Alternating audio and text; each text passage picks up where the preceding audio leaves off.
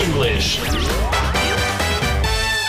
Друзі, якщо ви знаєте 400-500 англійських слів, ви вже зможете вижити і порозумітися в англомовному середовищі. А з тисячею слів ви навіть станете учасником бесіди. Два слова в день це понад 700 за рік. Робимо висновки і вчимо два чергових англійських слова: hear і listen. Обидва стосуються наших вух, але їх не треба плутати.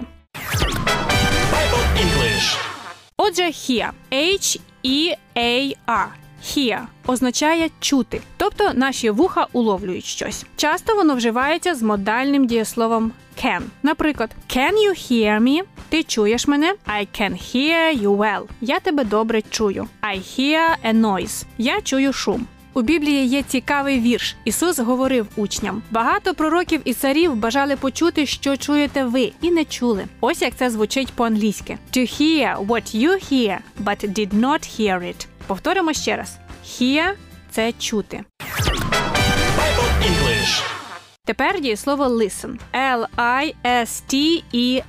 Listen означає слухати, прикладати зусилля, намагатися почути. I'm listening to music now. Я слухаю зараз музику. Ще кілька біблійних ілюстрацій. Listen, my son. Слухай, мій сину, каже Соломон у притчах. Тут важливий момент. Якщо ми називаємо кого саме чи що саме ми слухаємо, listen вживається з прийменником to. Наприклад, listen to me. Слухай мене. Listen to your father. Слухай свого батька. Ісус запевнив учнів: Whoever listens to you, listens to me.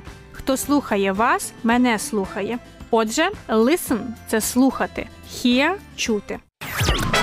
Bible English.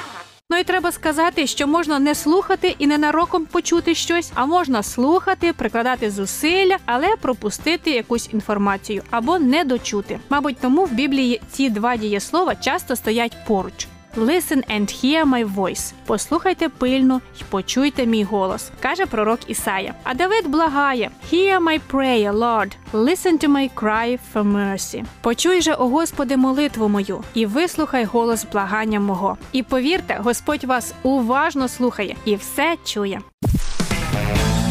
Bible English.